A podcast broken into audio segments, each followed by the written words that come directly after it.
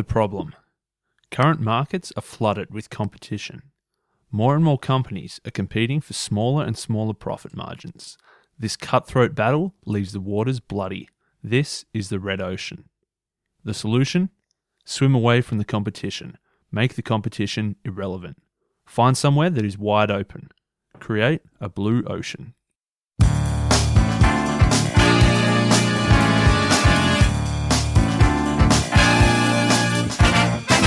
Welcome back to What You Will Learn. My name is Adam Ashton. And my name is Adam Jones. Today we are reviewing Blue Ocean Strategy How to Create Uncontested Market Space and Make the Competition Irrelevant by W. Chan Kim and Renee Mauborgne. Nice, mate. That was our third take of the intro because we kept stuffing up that surname, and I reckon you got pretty close. So we'll leave it at that. Mate, I reckon we drifted further and further away with every, every time I pronounce her name. But anyway. Mate, so this idea of blue oceans we've, has come up in um, uh, a couple of other books we've done, specifically Perennial Seller, and a whole bunch of other books talk about this idea. So I was glad to read it and get the full understanding of the, the analogy. So you've got your red ocean, which is the current market space. That's what's known today, and that's where all the competition is, and it's red because of all the blood. Mm. So with the red ocean, in the red oceans, the industry boundaries are known and accepted, and the competitive rules of the game are known, and companies try to outperform their rivals to grab a greater share of existing demand and as the market gets crowded, uh, everyone's competing more and more just for the same customers.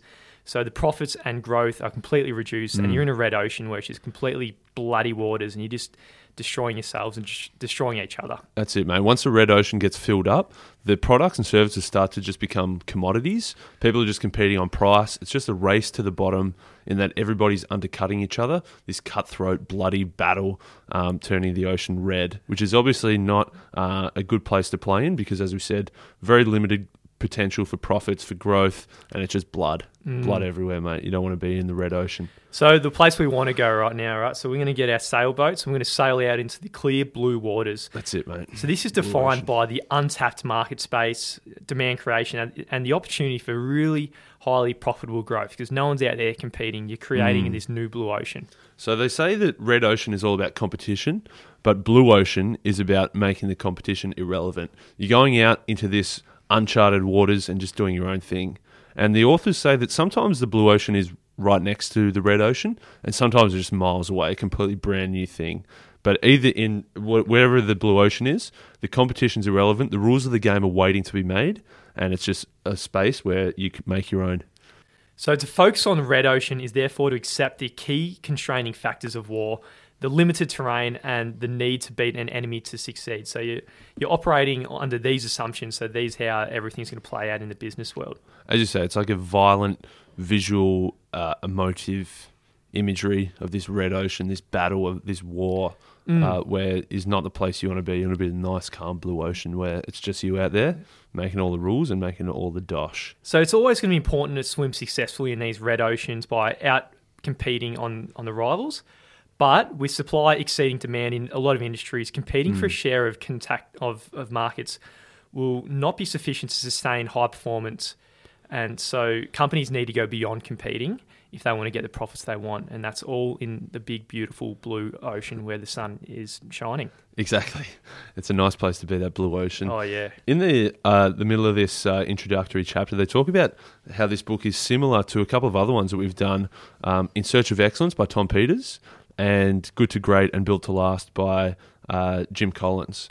But the authors, of course, say their book's much better um, because the reason being that In Search of Excellence focused just on the company, and they said there's no company that's awesome forever. And then Good to Great and Built to Last, they said it was actually more about the industry rather than the company. And they say no industry is the best forever. So they say they've got the ultimate uh, book, Blue Ocean Strategy, because they focus rather than the company, rather than the industry, they're focusing on the strategic move. Mm. So they say this Blue Ocean, it's about the strategic moves that companies make to become great or to, to become excellent. So they say that focusing on strategy is more important than focusing on a, on a company or an industry. That's obviously uh, their view, and that's what the rest of the book is about. Is about this strategy. Mm. So in a nutshell, the difference between the strategy is is the red ocean. You're focusing on purely on the opposition in the market and trying to compete with them. But when you're on the blue ocean, you're focusing on the actual value you're giving to the customer. So it's all about this concept of value innovation and innovating in that area. Mm, value innovation. That's a they say is the cornerstone of blue ocean strategy. Yeah, And yeah, equal emphasis on value and innovation becomes value innovation. Yeah, that's it. mate. So they they, they give six uh, six steps, I guess, or six things that you need to do. But before we get stuck into the six things, chapter two they give us analytical tools and frameworks. So there's a couple of cool things here that they use throughout the book. So this is just to sort of get us set up. And mm. one is the strategy canvas. Yeah. And so obviously it's probably more of a visual thing, but it's what they do is they have from top to bottom is low to high, and then across the bottom, uh, horizontally, then you've got all these different factors. So they use an example of say Southwest Airlines. It might be uh, the factors that are important would be price. It would be you know on time arrivals. It would be the length of flights. It would be the comfort of the plane or it could be the lounges that you have at the airport, priority check-ins. So all these different factors that go into airports, and then different airlines will have different weighting, you know, of these things. It might be they might have low price, but then they've also got low um, first class, uh, you know, perks. Mm. So that's the strategy canvas. So you need to map this out on on a on on a say piece of paper or something, and so label all these criterion and then position where you are between one and ten on all of this. And what you're going to find is a lot of the competition, they're pretty similar. They're competing on the same areas. Mm. But he's saying, or the authors are saying, he and her are saying, that they should, uh, you, sh- you need to compromise on some and then strengthen in other areas. And the way you can do that is by using the four actions framework. Yeah, exactly. You can't have everything as high. So they say there's four actions, which I think is really cool. There's like four things you need to do, or f- four things you can do, which is eliminate, reduce, raise, and create. Mm, So, so these are the four actions. The first question is which of the factors that the industry take for granted should be completely eliminated? And Yeah. this question forces you to eliminate factors that the companies in your industry have always competed on. So, If you can find something that everybody's competing on and putting effort into, and you realize the customer really doesn't care about this, and you can eliminate it, that's a massive win, first and foremost. So, like some of the uh, airlines realize that barely anyone uses the airport lounges. So, if they completely eliminate airport lounges from their offering, then there's a whole bunch more value they can add in other places because you can't do everything well. So, if you can eliminate one thing that no one cares about, that's a massive win. that's a big compromise. And the second big compromise is which factors should be reduced to well below industry standards. So, Yeah. again, you can't aim to be perfect uh, in every criteria. You need to choose things that you can actually just drop the ball on. Exactly. So after you've eliminated some things, you've reduced some things. Next, we want to raise some things. So which factors should we raise above industry standards? Mm. And number four, which factors should be created now that have never been offered? So that's just Yeah. pure innovation. So that's then if you if you look, if you're thinking of this visual strategy canvas, then the created the factors they're on the far right. They're brand new things that you're adding in that is just you. So there's going to be no competition there. So obviously it's uh, easier said than done. But they're the four things you need to do: is eliminate, reduce, raise, and create. Mm. Mate, do we want to tell the story of Yellowtail? Yeah, we'll have a crack. So, mate, Yellowtail, he, he talks it up, and they he and her talk it up in this book. Is Mate, they really talk- wine. They But say I- it was the best wine ever. Oh, mate, I made a sounds of it. mistake about six months ago. I actually I bought it at a local BWS, and it was Yeah. the most disgusting thing I've ever tasted in my whole life. It's the most disgusting wine ever. anyway, well, But they, apparently they made a lot of money in the US. mate. It's an Australian uh, winery that smashed it in the US apparently. So they were saying that you know this this book was written in 2005, so however long 10, 15 years ago. They were Mm. saying that the US alcohol market was dominated by beer drinkers. You know, occasionally some spirits and cocktails, but most people didn't drink wine because it was framed as either really really cheap shit, like they call it jug wine or cask wine or goon, uh, or it was really really expensive pompous stuff for snobs who Mm. have all these uh, fancy tasting notes and uh, the wankers essentially. yeah, all the wankers. So if you put a the, the strategy canvas, so to speak, of the wine industry, a lot of it was, you know, on the level of snobbiness, the Yeah. aging quality of the wine and the Yeah. taste and all these kind of arbitrary things. So with the Yellowtail, they asked the, the four questions framework. Mm. And what they did is they eliminated above the line marketing and aging qualities. They got rid of the whole aging question altogether. They yeah they removed all that wankiness around the fancy snobby wines. Mm. So then they reduced the wine prestige and complexity of the whole range. So they just had the, the very Mm-hmm. They literally range. just had one white and one red on offer. That Mm. was all, that was all you could choose from. and then they raised price but they created easy drinking, fun and adventure. So that's the thing they brought into the whole wine industry: Yeah. fun and adventure. Yeah, Mate, that's, a- it. I Easy drinking, like. The next day after drinking that disgusting Mate, but it goes down like nails or cat piss, mate. It's not great, but apparently they made a lot of money. So good on Yellowtail. So they created a whole new market space, and then you know even the beer drinkers and all that who aren't necessarily wine drinkers, they could all of a Mm. sudden start drinking wine. So they they sailed out in the blue ocean of you know the whole new industry of beer Yeah. drinkers. Exactly. So if you think of the two red oceans of wine, there was the cheap shit, like the really, really cheap, disgusting goon, or there was the really, really fancy, snobby, expensive stuff. So Yellowtail sort of went in the middle, where they made something more expensive than than the cask wine, and they removed the snobbiness. So they just had this blue ocean all to themselves. Absolutely. So part two of the book is formulating blue ocean strategy, and chapter three is all about reconstructing the market boundaries. That's it. So we're talking about how we've got these confined, uh, defined spaces of the red ocean, and so in order to find blue ocean, you need to uh, change these boundaries, reconstruct these market boundaries. So looking beyond, and they call it the six paths framework. Obviously, something they just uh, made up themselves, but they're saying there's six places that you need to look at in order to think how can I reconstruct these market boundaries and construct a blue ocean. Mm, so the first path you can take is looking across alternative industries. So, for example, people go to the movies for the same function that they go out for dinner. Mm. So these are not substitutes, but they're alternatives to choose from. So they could borrow something, some of the qualities that people have from the night out, and then take it to the movies, and then there's a whole new, you know, bit of a new blue ocean. Yeah, as you say. So they that's what they call alternative industries, where they're unrelated seemingly, but really they serve the same purpose, the same ultimate goal. Part two, or the path two, uh, is about looking across strategic groups within industries. So she has an example here of a Michigan-based construction company called Champion Enterprises, who looked across uh, between two strategic groups of housing industry and prefabricated, so the sorry, on-site development and prefabricated housing. So on one hand, the prefabricated houses are cheap and quick to build, but are very standardized and have this low quality image. But developers who are all about on site construction have higher quality but are more expensive. So what they did is they went down the prefabricated route, but at the same time they offered really high quality finishes uh, in their builds. So they had the they added the high quality element to the prefabricated housing, and which no other of the prefabricated housing players were actually doing. So they created new blue ocean there and sailed a, a bit into the um, you know the, the developers kind of red ocean. Nice. So part three was looking across the chain of buyers. So essentially, they say that there's a purchaser, a user, and an influencer, and there are three different options that you can sell to. So, as an example, most medicine and pharmaceuticals are sold through influencers, which is the doctors uh, who are selling it rather than going direct to the customer, the end user. And for example, that office supplies might be sold through the purchaser, which is the office manager, again, rather than going through the user.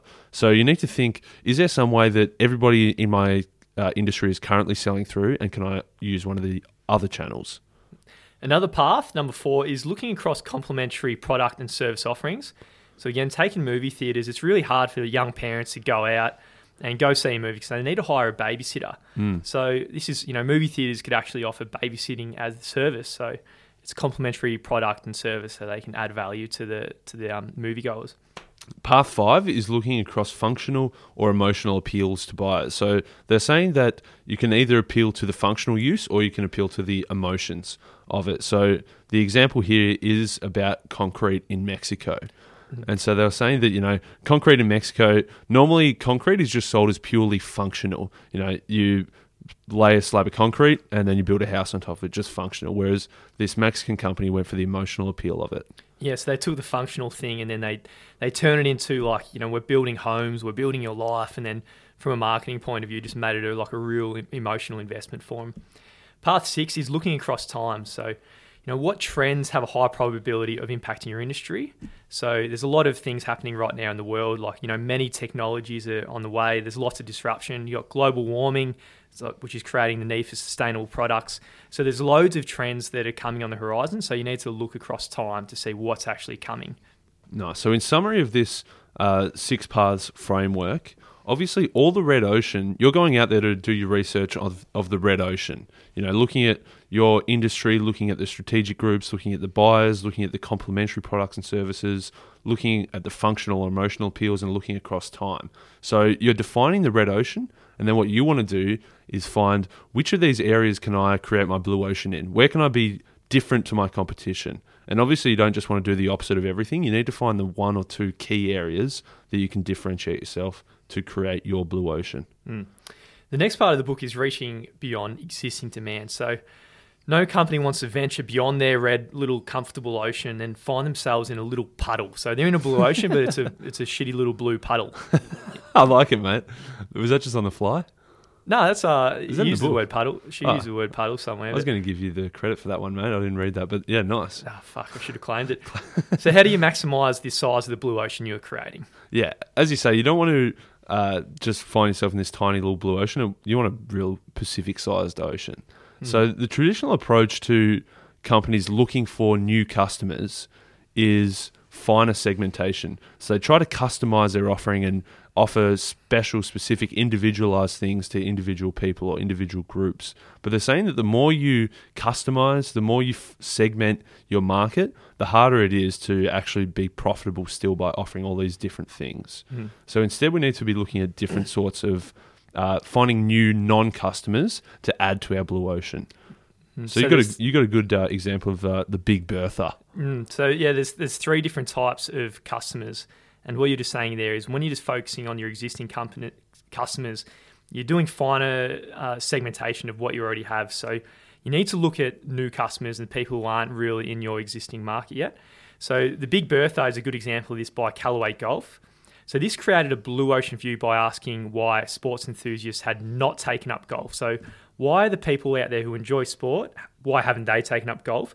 And the big part was they they kind of suck at it. it's, a, it's a tough It's hard, yeah. it's a tough sport. You know, you got this little little head on the end of the end of the golf club, and then when you swing, you miss it and hit the edge of it, and the ball will fly onto the Nepean Highway in Cheltenham. it's actually happened to me. It the sounds, it sounds But, like um, personal experience. so what they, so what they did is they created the Big Bertha. So it's this huge head on the end of the golf club. So even the people who suck at golf can swing, and they're likely to hit it in the middle of the Big Bertha. So that's a whole appealing to the whole market of people who aren't golfers yet. Exactly. They've made it easier for these non customers to become customers.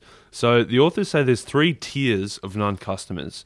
So the first, the ones that are the closest to your market, are ones who are sometimes buying your offerings out of absolute necessity. But in their mind, they're non customers, but sometimes they will, if absolutely necessary, they'll buy it. The second tier is people who refuse to buy your industry's offering. So they know about it, but they've uh, voted against it. They've actively chosen not to buy it. And then the third is people who have never even thought about it, don't know you exist, essentially. So there's three tiers there. And they say that you got to go for the biggest catchment. So there's no hard and fast rule. It's not do first, number one first, number two second, number three third. Pick whichever's biggest and most easily accessible. And it's going to be different for every company. And go for the biggest one to make that biggest possible blue ocean. Oh yeah, so that's reaching beyond existing demand. That's it. So going to the new sailing to the new blue blue ocean islands. And the next part of the book is get the strategic sequence right. So there's four different parts to this, but the first thing you need to do is is it's all about buyer utility. So is there exceptional buyer utility in your business idea? I like it, mate. There's a. That's a good question. Is are you actually offering good shit?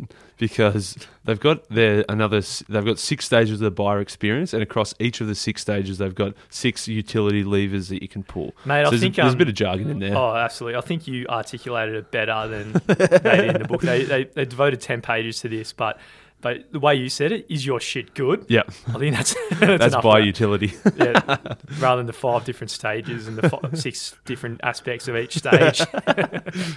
So number two is price and strategic pricing. And again, there's a whole lot of uh, jargon in this about rival goods, non-rival goods, excludability, the free rider problem, network externalities, and network effects. But mate, there's a basically is your price accessible to most people? Is your price a good price that most people can buy it and it's worth buying? yeah, Yeah, pretty common sense that's a simple one. Yeah. And three, th- the third one is cost.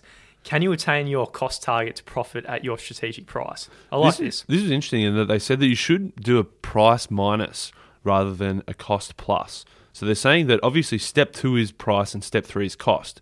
So you start with a price and then you subtract out your desired profit margin to get you to your target cost. Rather than thinking, here's the cost to make my price, I'm just going to add 10% to get the price. Yeah. So price first, subtract your margin, then that's your target cost, and then you work out can we actually create this at this cost? Mm. And that's the important thing. Absolutely. So that whole cost plus idea, you can just tell it's very, very red ocean where people just Very competing on price. Yeah. The fourth one is adoption. What are the adoption hurdles in actualizing your business idea, and are you addressing them up front? So, in summary, they're the four things that you need to do to assess your opportunity, to assess your blue ocean. Firstly, buyer utility. Do you have something that's really good shit? Next is price. Can you what like what's the strategic price that most people can buy it at? Next is cost. Can you actually achieve the cost, um, which you know is price minus the profit? And then adoption. Are you going to be able to engage employees, business partners, and the general public to adopt this? If you answer no to any of those things, scrap it. Absolutely. You have to say all of these have to be a yes in order to commit to this, you Mm. know, and get get to that blue ocean. So at this stage, we have, have done a bit of scouting. We've found a whole new blue ocean. We've checked it out. It's not a little puddle. There's there's a fair ocean there, but now it's the rest of the book's all about execution. Hmm. So you know when you go into a blue ocean, it represents a significant departure from the status quo. And this is covered in a lot of books. So when you go against the status quo, you're pretty much always going to have resistance as a default. So this part of the book's all about dealing with resistance we're going to have internally in say big corporate kind of organizations. Yeah, this is um, very key for you know they call it organizational risk. So there's going to be a lot of resistance, and the first big hurdle is going to be a cognitive hurdle. So that's the idea of you know the big managers and big leaders of the company thinking, why do we actually need to change? Hmm. So in order to get over this cognitive hurdle, you need to what he says ride the electric sewer, which was an example from the New York Police Department. But you need to essentially get your managers and leaders to actually see it for themselves. Show them the the front line, the operational horror that's out there, and get them to actually understand the issues that they're facing. You know, rather than just sitting at their desk in the ivory tower from head office, just thinking everything's smooth sailing. Mm. Get, you got to get them out into the front line to see the shit that's going on, and also get them to speak firsthand to the most disgruntled customers and the biggest vocal detractors to find out what they're doing wrong and what they need to fix. The second thing is resources. So instead of so you, with the blue ocean, it's not about going out and getting more and more resources to execute this strategy. He says the the real good leaders, the tipping point leaders, concentrating on, multiplying the value or the resources you already have. That's it. So you can either, you know, redistribute resources toward these hotspots of the blue ocean, and at the same time, you've got to redirect resources away from the cold spots, the things that aren't working. So, as you say, it's not about getting more resources; it's just maximizing um, the effectiveness of the resources you already have. And the third is all about mo- motivation. So the first thing is zoom in on the kingpins. The best way to, to, zoom in on the kingpins is not to appeal to everyone, but focus on the big puppers, the key influencers in your organisation that people care about. That's it. So it's like the natural leaders, people who are well respected, people who are persuasive, um, people who have got the ability to unlock these key resources. They're the, they're your kingpins, and you need to focus on on them. So with the kingpins, you put them in a fishbowl, make them visible and transparent. You make them look like like gods within the organisation. Exactly. And then number se- and the third thing you need to do is atomicize, atom atomize to get the organisation to change itself. Atomize it, mate. Make it like atom. No, make it like atom. So breaking it down to uh, that's fuck. That was a weak gag. But mate, uh, Mate, you're breaking. I've been I've been whipping out some shockers last few weeks. mate. So breaking down the change into bite-sized pieces, so that everybody knows the role that they can play in creating this blue ocean. So that not everyone can just say, "Oh, this is nothing to do with me." Ask the boss about it. Everybody's got their own small atom of the change that they can create. And number four is all about the politics. So, so I'm going to butcher this word. Secure a consigliere on your top management team. So Yeah. someone who's highly politically adept, highly respected by insiders, knows all the landmines within the organisation, and knows who's going to fight you and who's going to actually be on your side. That's it. So if you're the the wanker uh, guy at the top of the food chain who doesn't really know, you need this consigliere who's the guy who's been in the trenches and actually. Sounds actually like a knows. Bit of a rat. Yeah, yeah, but- really. the double agent. who's the- yeah, exactly. Absolute double agent. And the other thing in terms of politics, he says you need to leverage your angels and silence your devils. So if you think of a bell curve, most people in the middle, they're going to do whatever is being done essentially. But then on either end of that, you've got the angels who are the the ass kissers or Hmm. the guys who are going to do everything possible to make the company happy. Absolutely. And you've got the devils who are going to be the ones who are going to fight it. Hmm. So essentially, you need to uh, let, focus on the angels and the devils rather than the mass. Absolutely. So when Rat Timmy tells you, oh, you know, Johnny over there, he's going to give you a hard time. He's the devil. So you need to destroy, destroy Jimmy, fire him pretty much.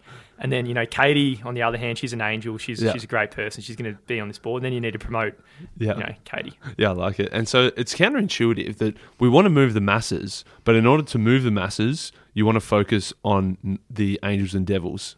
So, yeah, counterintuitive that you think you're not meant to focus on the masses if you want to move the masses. Absolutely.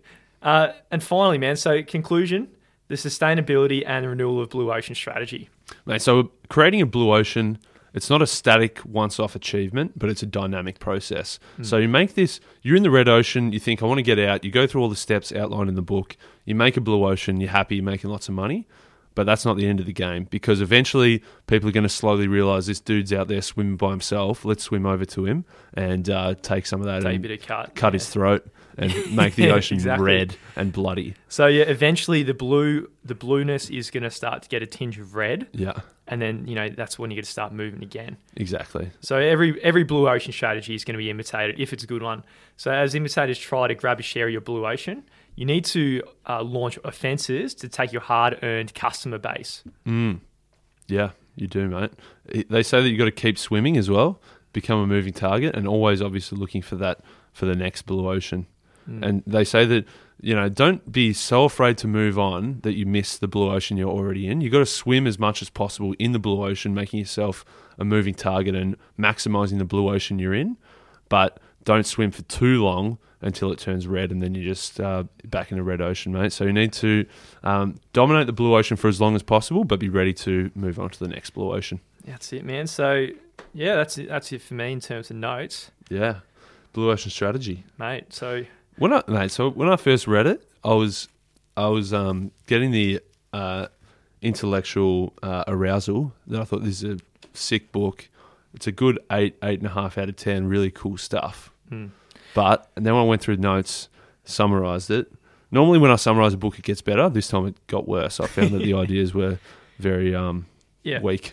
it's a. I think it's a, an extremely strong analogy. Great analogy. It's a great analogy, very visual, and you can really connect with it, and it sticks with you for a long time. However, throughout the book, as we kind of alluded to, it just has a 10 page analysis of some kind of arbitrary concept that they pull Mm. out, and when it could just been explained in one one sentence, right? Yeah, So I, I think it's a good book, man. There's no other books out there that really explore this idea of you know sailing into new market space. So in terms of value, it, it's definitely worth a read because yeah. you, it will be in the back of your mind in future, understanding some of the things it talks about. And I think if, if you're at the top of a big organization, this is really, really important in terms of strategy and in terms of ways to implement all this stuff. I think for small guys having a crack at their own thing, the idea of the red and the blue ocean is important, but the specifics um, much less important and much Yeah. less applicable. Absolutely, man. So what do you give it? It started as an eight. It ended up as uh, I want to say seven, but there's no sevens There's no allowed anymore, anymore. man. So it's got to be a six. Yeah, mate, I'm exactly the same. I, I probably started as a six. Wanted to make it a seven. Yeah. We're down seven, so it's a six. It's a six.